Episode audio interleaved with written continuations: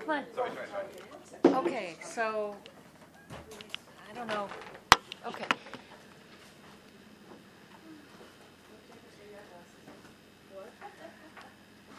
Um, as I thought about mountains, I thought about different elements and aspects of mountains. Um, I think as we look at, this is actually a photograph. And I think it, it really expresses for us the, the wonder, the remote beauty, the aspiration, the spirituality, and the world of the gods, all the things that we've talked about this morning. This is Mount Sinai. This is the view from Mount Sinai.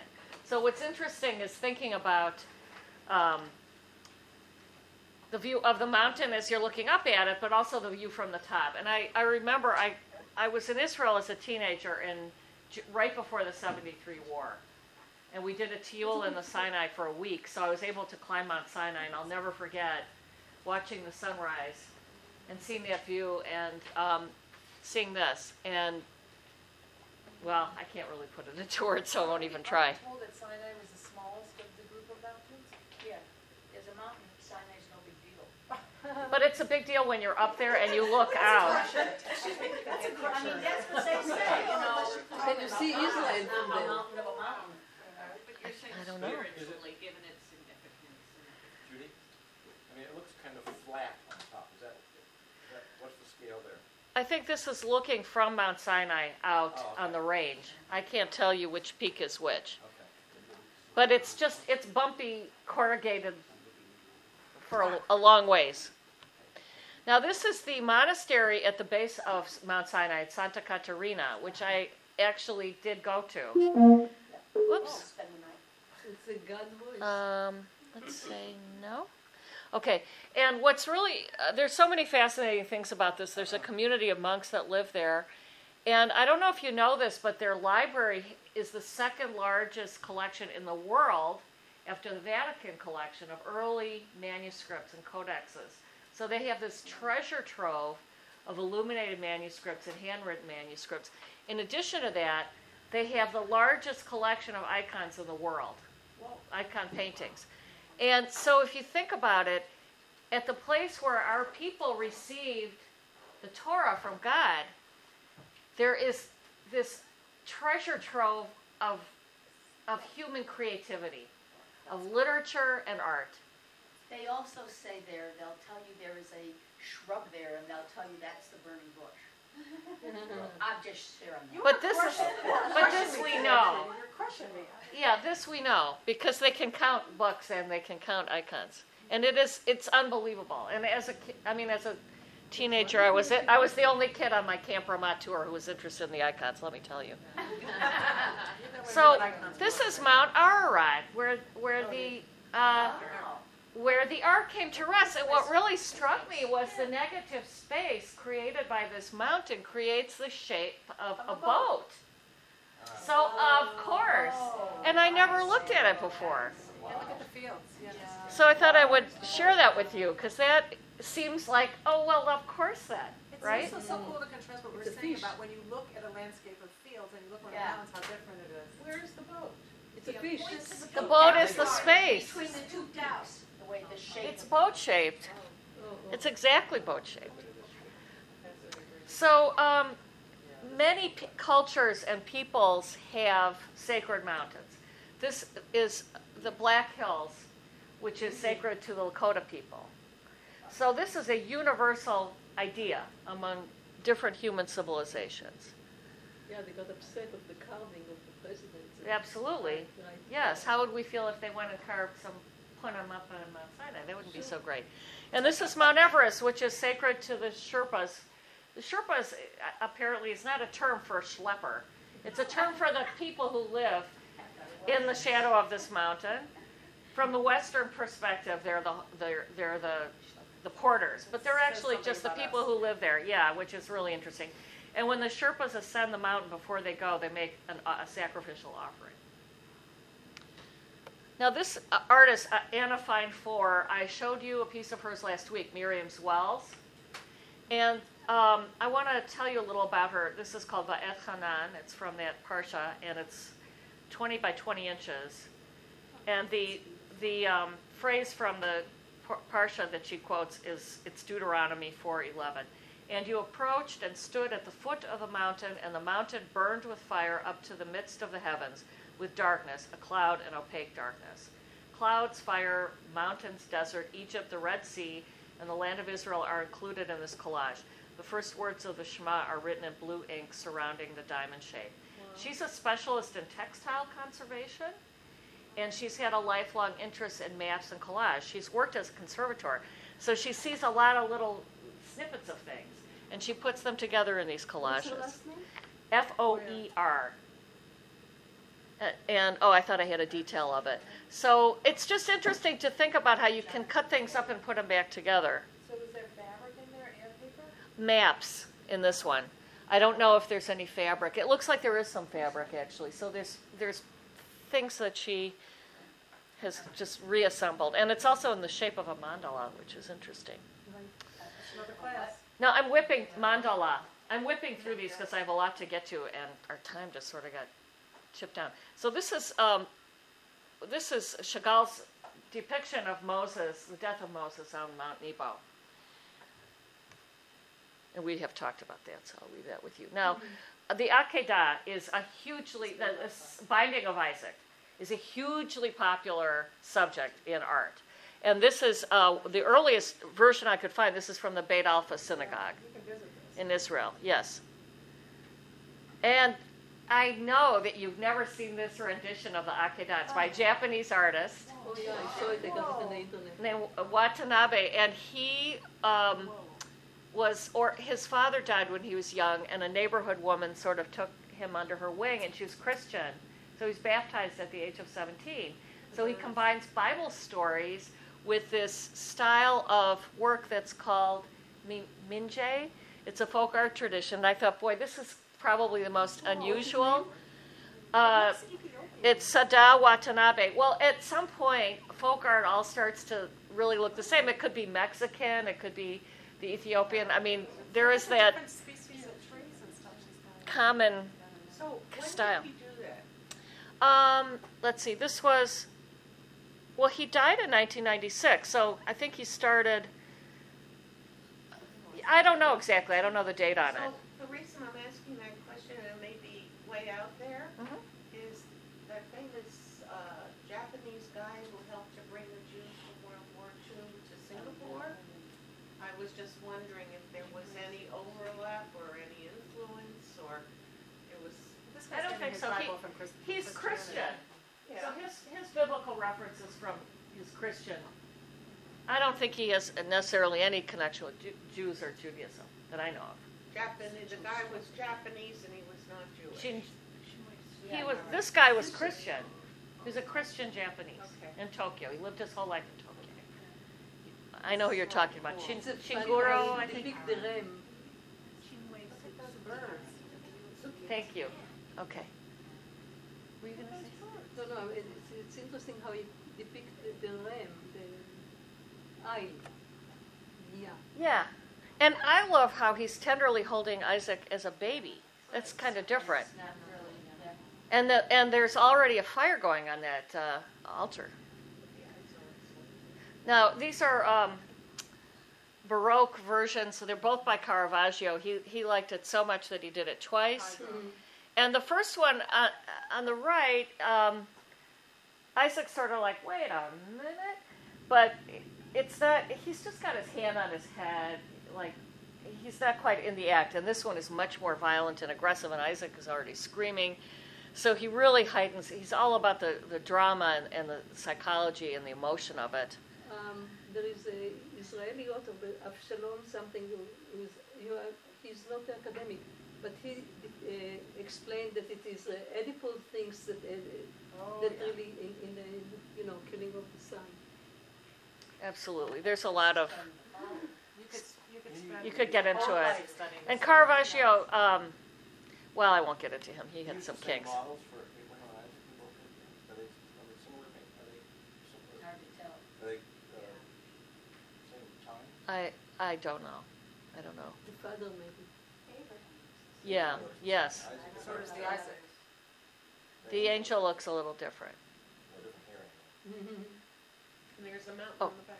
And then these are a couple more um, from the Baroque period. That Jordan's Jacob is from Northern Europe. And then Tiepolo. So we get to see the Akeda from underneath because Tiepolo always painted ceilings. so that's a different uh, view. But it's just so interesting how, how really fascinated artists are with this moment. And of course, musicians, uh, uh, Bob Dylan did a song about it, Leonard Cohen did a song about it. But you see the cloud up there, which is, you know, God hides in the clouds in so many of the references we get. And there's God, and he's listening to the cloud. the light and the cloud is, is like a character, like a, Yeah. uh, becomes another entity. entity, another presence in, in this art. That's a really good point. So these are modern versions. The one on the right is by, um, let's see, I think it's Joseph Levine. I want to make sure I get this right. Jack Levine, sorry. It's an etching. Um, he lived from 1915 to um, 2010, and he was an American social realist painter and printmaker. Uh, he was a WPA artist. So he, his parents were from Lithuania. So he's working very much in the style of Rembrandt, really. This kind of dark sfumato, this smoky kind of um, image. And then the this one is by an Austrian artist. Um, did I put his? Oh, I think I've, I you know, omitted his name. Forgive me, but Um, I think it's it's either Heiser or Holzer, but he's as a non-Jewish artist from Austria, and he, he was raised around the circus, so he likes kind of I think the he does a lot of circus kind of imagery, but he, I think he likes the theater of it because it's very theatrical if you think the about size it. of that sword. Yeah, and and Look this the size of the hand that's holding on, that's grabbing his hand. Oh, it's pretty big. but it, it's got an almost kabuki feeling, very stylized, and the colors are kind of happy. Yes, Sam. On the, on the black and white one, i- is that a, s- like a stigmata in the middle of Abraham? What? The, the stigmata, the sign of Is that like that? I mean, Um. I don't know. I mean, those little marks are kind of everywhere. I think that's just part of the texture, but I, I think that's a valid observation. I really can't tell you. So this is an artist from Israel. His name is Menashe Kadishman. He lived from 1932 to 2015. And I included the photo of him because I, I, I liked it. He's so. He's so good looking. And um, in He 19... wasn't good looking, he was a heavy and when he was young. Um, yeah, I saw the later photos. Um, he was a, a shepherd for a couple of years on kibbutz. So he really got into sheep. He was interested in sheep. and He's a shepherd. that's- he did about a thousand paintings of sheep later on, um, their faces, and I'll show you one. But this is his depiction of the Akedah, and I think it's just so interesting. So let's talk about it. Tachat, it's the sheep tachat, in- in- underneath, in place of. Well, the ram is on top, and, and Isaac's on the bottom. I mean, this is a monumental sculpture that he did. Um, he was born in Tel Aviv, and he's always questioned established I- ideals and materials. Um, What's it made out of? it's uh, iron, I believe. Yeah.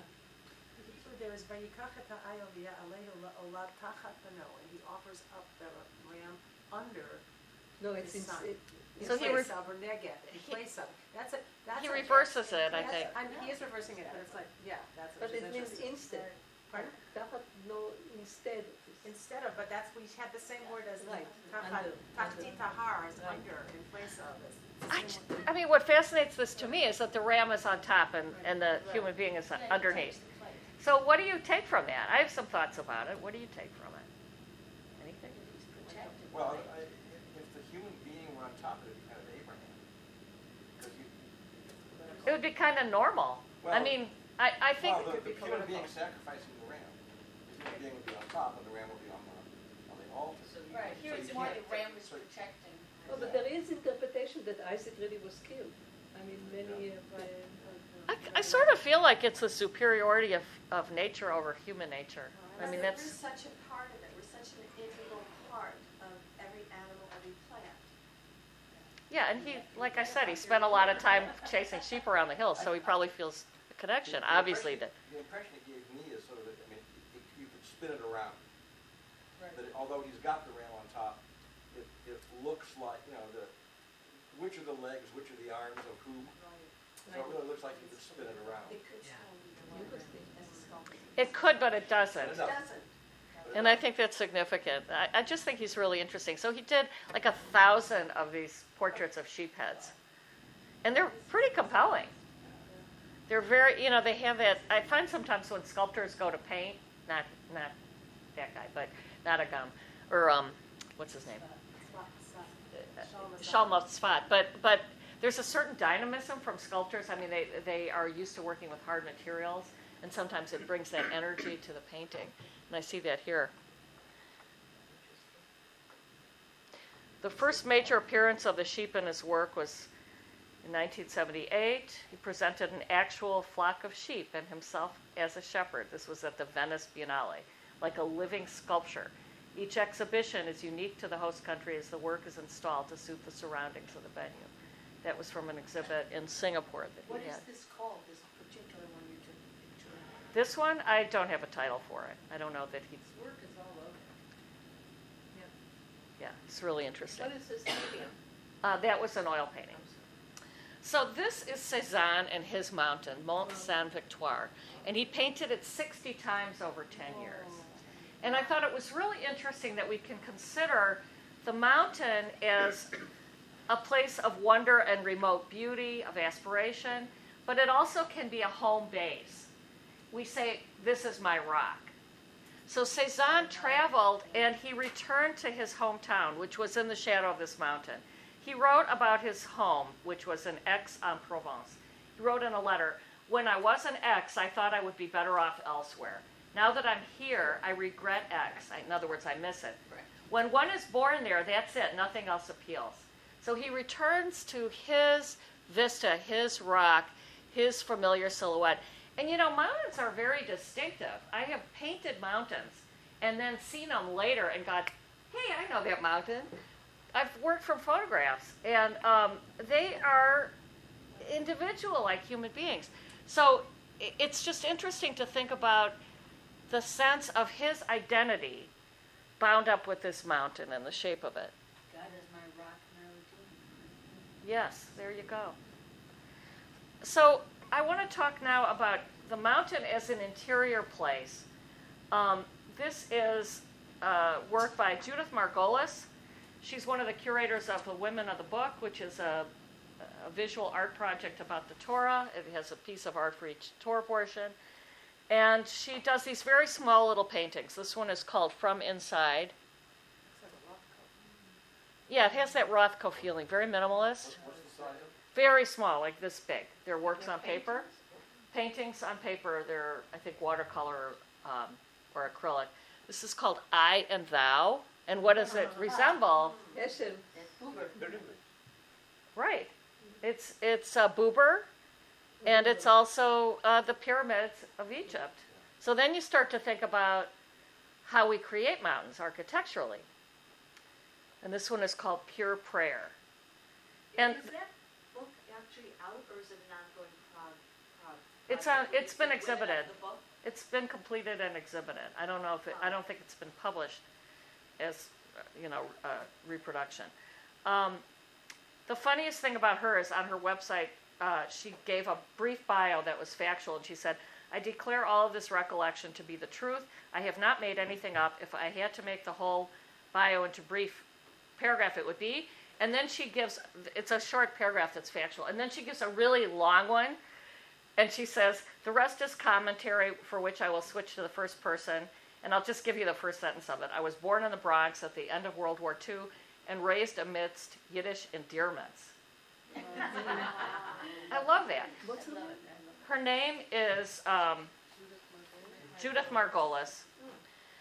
So she has the mountain not as a place out there that's awe-inspiring, not as a home base or a rock, but as something that's inside you. You carry the mountain inside you. So I thought that was interesting. distortion when the sleeve, there's no, you can, you can't. It's theoretical. It's like Jerusalem is real, but it's also theoretical. We're, we're into that, our people.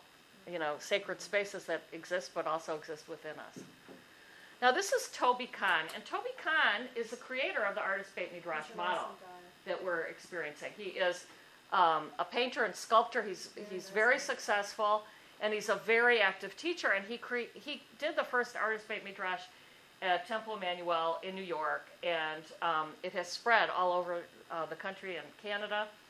Um, and um, I am most moved by his interior design. This is a synagogue in in uh, Milwaukee, and I've I attended a bar mitzvah there, and it's uh, Temple Emmanuel, and he created. He designed the interior space of the sanctuary and other objects that are throughout the synagogue. And to me, he brings the mountain to the sanctuary because it has the feeling of the mountain.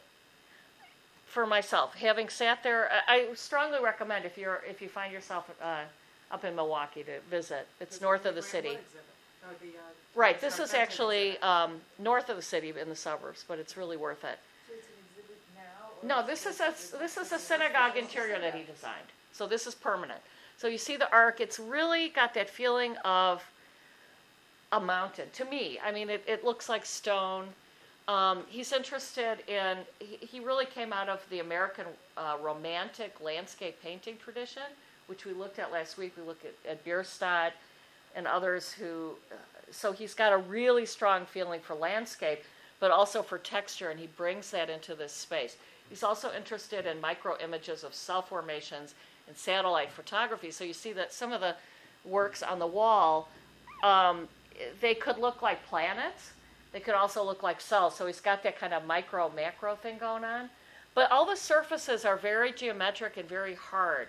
And, and, it, and you do feel that austere kind of Sinai feeling when you're sitting there. Now, um, I wanted to finish with this artist. This is David Adjaye, and he recently had, uh, there was an exhibit about him at the Art Institute. I don't know if any of you saw it. He's an architect. He's based in London. He's lived all over the world. Um, I think his parents are African, and so he has a lot of that um, culture. I think Nigeria, if I'm not mistaken, but I'm not So sure. you He's a, he's a candidate for the uh, Obama Library. Oh. Yes. Wow. So, He's one of the. but no, I think they picked somebody else. They, it's a, well, I happen to be a big fan of his, but um, they they chose a, a team, um, and I don't remember their names, but they have been and a chosen. Man and a woman. that must be Um, so You didn't like it? what he said about uh, first of all, I want to tell you, I, I go to Washington because my son lives there, and the last time we were there, I was on the way to the airport in the taxi, and I saw this going up, Stop the car. and I was like, "What is that?" It was so spectacular. It's I have a couple images of it. I wanted you to see the shape because you know there's a form in architecture called a ziggurat. Which is like a pyramid, but it has steps. And this is really an inverted ziggurat. And what it is, is it's the Museum of the African American Experience You know what one? in Washington, D.C., and it's on the edge of the mall. Is it open? Looks like. Yes, yes. I- Is it open, or it's about to be, maybe? And Oh so- my God, It's open. this may be a rendition, I'm not sure. But um, I want to tell you a little of what he said about it, because this totally ties in with the Ola, with offering up. You think of an offering as rising to heaven, and you think of that human posture, and it makes the shape of that building. This. He was asked, um, You say that the primary spirit behind your plan for the museum is one of praise. What elements did you use to convey this emotion? He said, When I say praise, I envision it as a human posture. It's the idea that you come from the ground up rather than crouching down or leaning. The form of the building suggests a very upward mobility. It's a ziggurat that moves upward into the sky rather than downward into the ground. And it hovers above the ground. When you see this building, the opaque parts look like they're being levitated above this light space. So you get the sense of an upward mobility in the building. And I just want to comment that the, the panels that cover this building are a form of bronze that he invented. He created this kind of um, metal bonding that will be very permanent, but it's very lacy. So it relates to ironwork that was done in Africa, but also that was done in the American South because a lot of the ironwork was done by slaves. So it's got this lacy feeling, but it's also very strong at the same time. when you look at the way the circulation works, everything lifts you up into the light. This is not a story about past trauma. For me, the story is one that's extremely uplifting as a kind of world story. It's not a story of a people that were taken down, but actually a people that overcame and transformed an entire superpower into what it is today. The sacrifices of the African American people has made America better. And I just feel that as Jewish people and Jewish artists, this is so relatable. We have a Holocaust museum, and I think that their mission is very much the same thing. It's to document the tragedy, but it's also to, to talk about um, promoting understanding between people and moving forward into a lighter place. And that's a, that's a very difficult assignment. And it's interesting that this, ar- this architect was chosen who has roots in Africa, but he's really, truly an international guy. He designs things all over the world. He's based in London. So they took somebody who's really outside the uh, African American experience to kind of have some perspective on it and then mirror it back to the people here. And I can't wait to go. I haven't been there yet. But um, I think it's, it's interesting to think about architectural mountains that we create. Because since the Tower of Babel, man has always been trying to construct something that they could climb up on and get to heaven. And you think about skyscrapers and, and the, the, the landscape, of, the cityscape of our beautiful city, which is one of the most beautiful in the world for modern architecture, and all the thoughts that go into that, and the aspiration uh, skyward, and what that represents in our thoughts. So we're about out of time, but I just want to say we are, are we or are we not? Oh, I have a watch I can't read. I have glasses. So I'm really glad you said that because that we have time. First of all, I, I, in a moment I'm going to just open up to, to your thoughts about the art, but I want to. I just want to get you thinking about the culmination of this class, which will be in an art exhibit. And I have not talked to Bethel yet about specifics in terms of dates or anything. You hear the power tools? They're building a new exhibit area, and I think we're going to get to show our work in that. That's really exciting. Um, the art exhibit is optional, so you don't have to participate. But it's a, it's a wonderful opportunity to make something new that comes out of whatever inspiration we hope you may glean from this experience. And in addition to showing the work at Bethel, I did I think I mentioned I spoke with Arthur Feldman and he's got a Judaica gallery in Highland Park and he uh, would love to show our work again. So we will have two places in Highland Park and I think it's nice to have it here at the synagogue for the people who come to the synagogue. It's great. And it's also great to have it at Feldman because they're not necessarily the same populations who go. And um, the other thing about Feldman's gallery is that he has gobs of Judaica, and it's very, I think it's very meaningful to see our work amidst the work of generations. I found that to be very moving. Um, and it, it's really salon style because it's all kind of thrown together, but it really helps us know, you know, the tradition that we're connected with. So, um, any thoughts about what the art, and then maybe we'll talk about what your thoughts about your work. I just want to mention that last year I met um, Mr. Feldman for the first time, and I found him a treasure in and of himself because he knows so much about Judaica and Judaic art, and it was just fascinating to talk to him. You don't have to wait until they lift the gold shoes. Right. Yeah. No, that's a really good point. He um, he grew up in Philadelphia. His father was an antiques dealer, so he comes from really knowing about antiques. And then he became a, a museum curator, and he's worked at the Tate Britain, and he was the curator of Spertus back in the 1970s. He's, and he's just an, an incredibly knowledgeable person, and he's just a natural teacher. He has stuff for sale, but really what he wants to do is he wants to share his knowledge. And he's very, very generous with it and very interesting. So, yeah, I encourage you to talk to him and get to know him. I'm sort of very hung up on our first session when we were talking about giving and receiving, and I really see the, the mountain as, as a symbol of that too, um, that we didn't really talk about.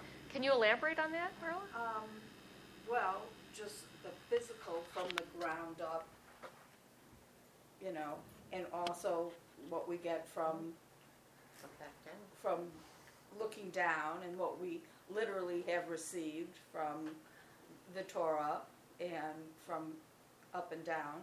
Um, I just, I just see it as just, the giving and receiving is, has turned into such a big idea in my mind.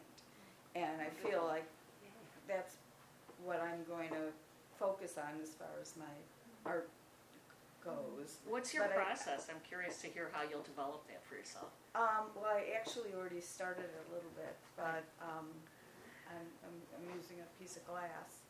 Um, and I Are you a started with painter? the Sea of Galilee, but I, it's gonna have other components to it, but I, I just see how everything is coming back to this giving and receiving. Wonderful. That's great. Anybody else have, Sam? I was gonna ask, what, what are the next sessions going to be Yeah, nice what to the know. topics? Do we have a Because, Before I syllabus? start, before I start going all crazy about mountains or, Uh, or rivers, Yeah, Don't go do crazy need over mountains. I So, know, I. You don't yeah, want to but- talk? I mean, it's desert. Desert. This is our third session, so we have desert, and then forest, Oh, so coming up, we have Yeah, desert. yeah, desert, and then forest, and then the whole earth looking down. And I have a very, very interesting artist I'm going to share with you that last day. So um, So is that, is there's three more What's left? the date of the Correct. last session? there's a total of Last- six. So last Thursday in It's- July. it's July. Right, we go through the uh, through July. Last week. So- And then when are the pieces, uh, Twenty-seven, twenty-seven, Eight. twenty-eight? Um, To be. I don't have dates yet, but I think what if I were you, I would try to get think about getting it done before Rosh Hashanah if you can. Um, I- we will get back to you as soon as I talk with uh, Rachel Kamen here and with Arthur and get dates. I will, I will firm it up for you. But I would say as a target, I, I would try to get it done before Rosh Hashanah if you can. So, um, what other thoughts? regarding the slideshow? Whatever you want. Okay. I, could you go back to the first pictures of the mountains, Sure. please? I love that goat. Yeah. Which ones? Which mountains? Further back, You had all, a, a collage of them. more, Well, more. there was a- Judith and I don't This plan was the to talk first one. about certain things. There and was then one she that put was the very slide on evident with section lights and talked about darks on week. each side that I thought was very interesting, but it wasn't that one. And was in black, and well, I don't remember Black if and it was white. in black Well, and it white. might be that you, in your mind now, you've got. That one? No, it Oh, was I bet it very was evident. Everest. No. No, This yeah, one? Yeah. that one. So something struck me about the lights and darks. As a also as a, I kind of like to see things in metaphors, as a metaphor also for our lives with the lights and the darks, light side of our lives and the dark side of our lives, and how they come together or don't at certain points, and the ruggedness. I don't know, it just, it appealed to me for those reasons. I've been working in woodcut um, pretty actively for about a year, and I'm really a color person, so this was quite a big change because I just am printing basically in black and white. Um, and it's all about planning your darks and lights when you're working graphically. And that really, what the conversation today, talking about how life has its hills and its valleys, Right. and that there isn't anything interesting, you said it, Enid, in art unless you have a strong contrast. And you have to have that tension in art. I mean, I think that's something to kind of bear in mind as artists as we work. Um, and maybe that helps us work through things too for ourselves because we're seeing it in front of us. We're balancing those darks and lights. Well, and, and then the sun is coming naturally from that side to create the darks. If you were to stand there for 24 hours, you would have the darks on all different sides, and True. there is a rhythm to them and a pattern to them. I don't know, I was very struck by that, spoke to me a lot. As a painter, I love to paint something like this because I just leave the white of, like on, in a watercolor, I can leave the white of the paper and just paint in the darks, and it, it just emerges from this flat surface. You get this three dimensional thing. I just think It's very beautiful. reminds me of living. What's also interesting about, and this particular one, how you've got those clouds always around the mountain. Yeah, No, they- they do tend to hang out there. Yeah. The one that I thought was so interesting, you had the plains and then you had the mountain in the background. And I thought to myself, The power of the mountain is the plain. That's it, yes. It's like it, each, each has its own importance same because idea. of the opposite of the other. Right. And so much that has happened in our history I mean, happens in a valley, kind of with that mountain in the back of your mind or in front of you.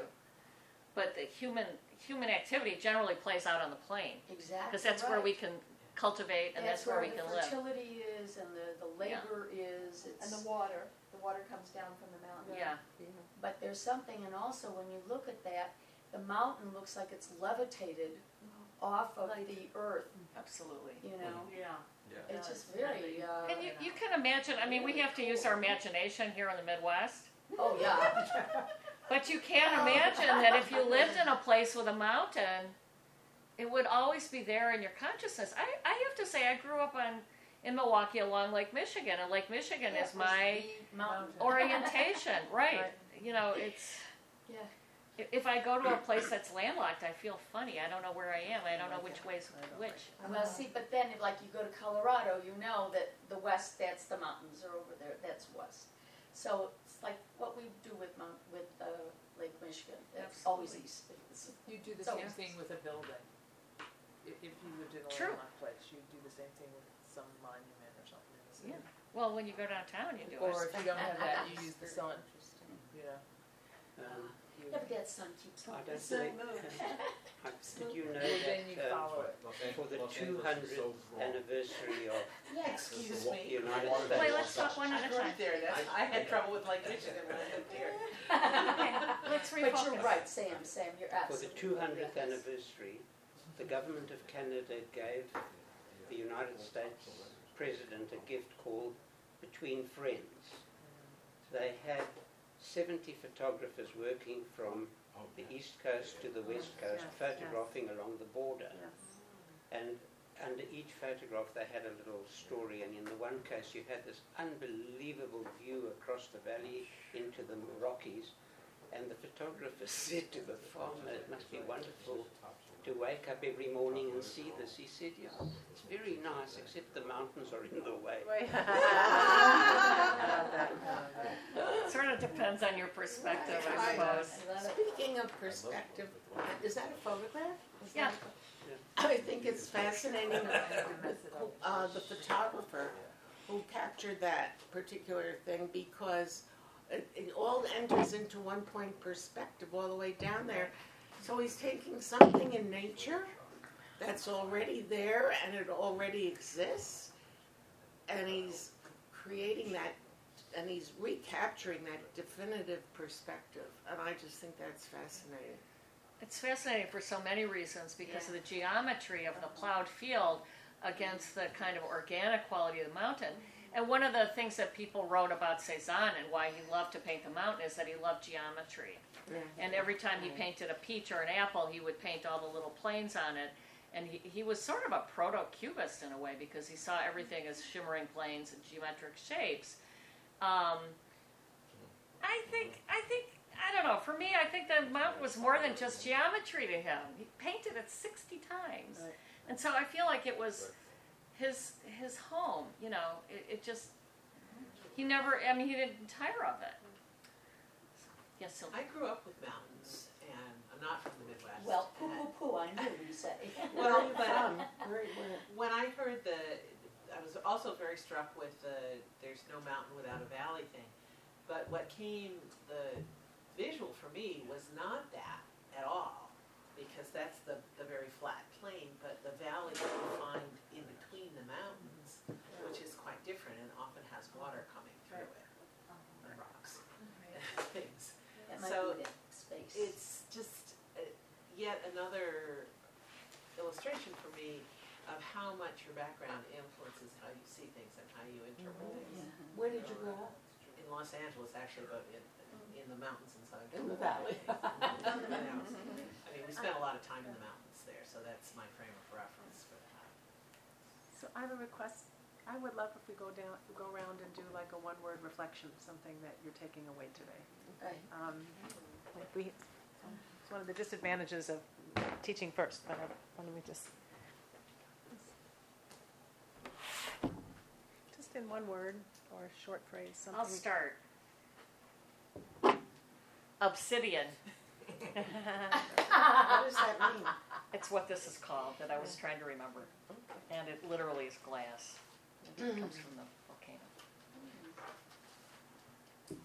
From the ground up. We can come back to you. Okay. No, I was thinking, I don't know, what, what do you want us to do? Just a- Well, let's Marla start- just Marla just, so Marla just started. From the ground up. From the ground up. High, No. What? high and low. High and low, The mountain and the valley. or the ups and the downs, or, yeah. Sharon? Oh, I don't know, there's so many things, um, just elevation. From many vantage points. Re- Revelation. Revelation. I was struck by the place you won't go, you know, the view of the place you won't go. You can't put it into one word.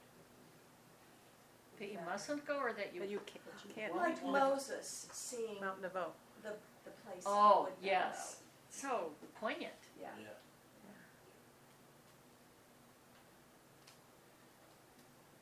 Mountain and the valley. Mountain of Valley. Uh, skepticism, spirituality. Um, Exterior, interior. Mountain as an interior place. As a what?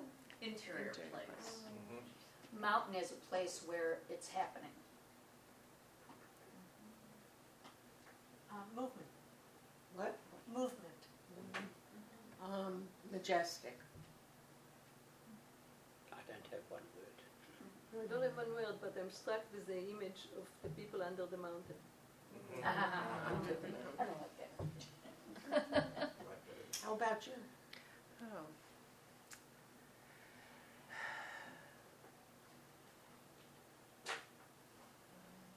I guess elegy is the word that's coming to my mind today. As opposed to eulogy. Elegy, yeah, elegy. Yeah.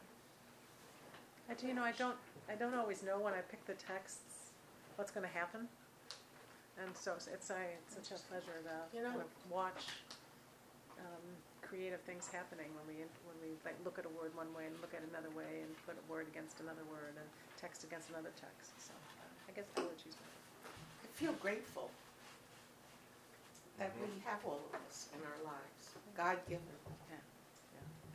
Hariticha Bainecha, that little movie that God puts behind our Oh, eyelids. great, because I thought if all you said was It's really obsidian, you spent the whole hour and a half of it, what's the name of that rock, what's the name of that rock? It just So comes, I just. I'm glad. I just wait. Usually it happens three o'clock in the morning. Yeah. Yeah. Can I ask a question? Sure. I missed the first session. Was there a point at which people identified sort of what mediums they worked Um, in or Yeah, you anything did. like that? Yes, we did a little, yes, we We did. did, do you want to just quickly Let's say one word? We can for- do it again. Yeah, Marla? Um, I primarily work in watercolor, but I do work in fiber, and the project I started is now with glass, so I don't know. Okay.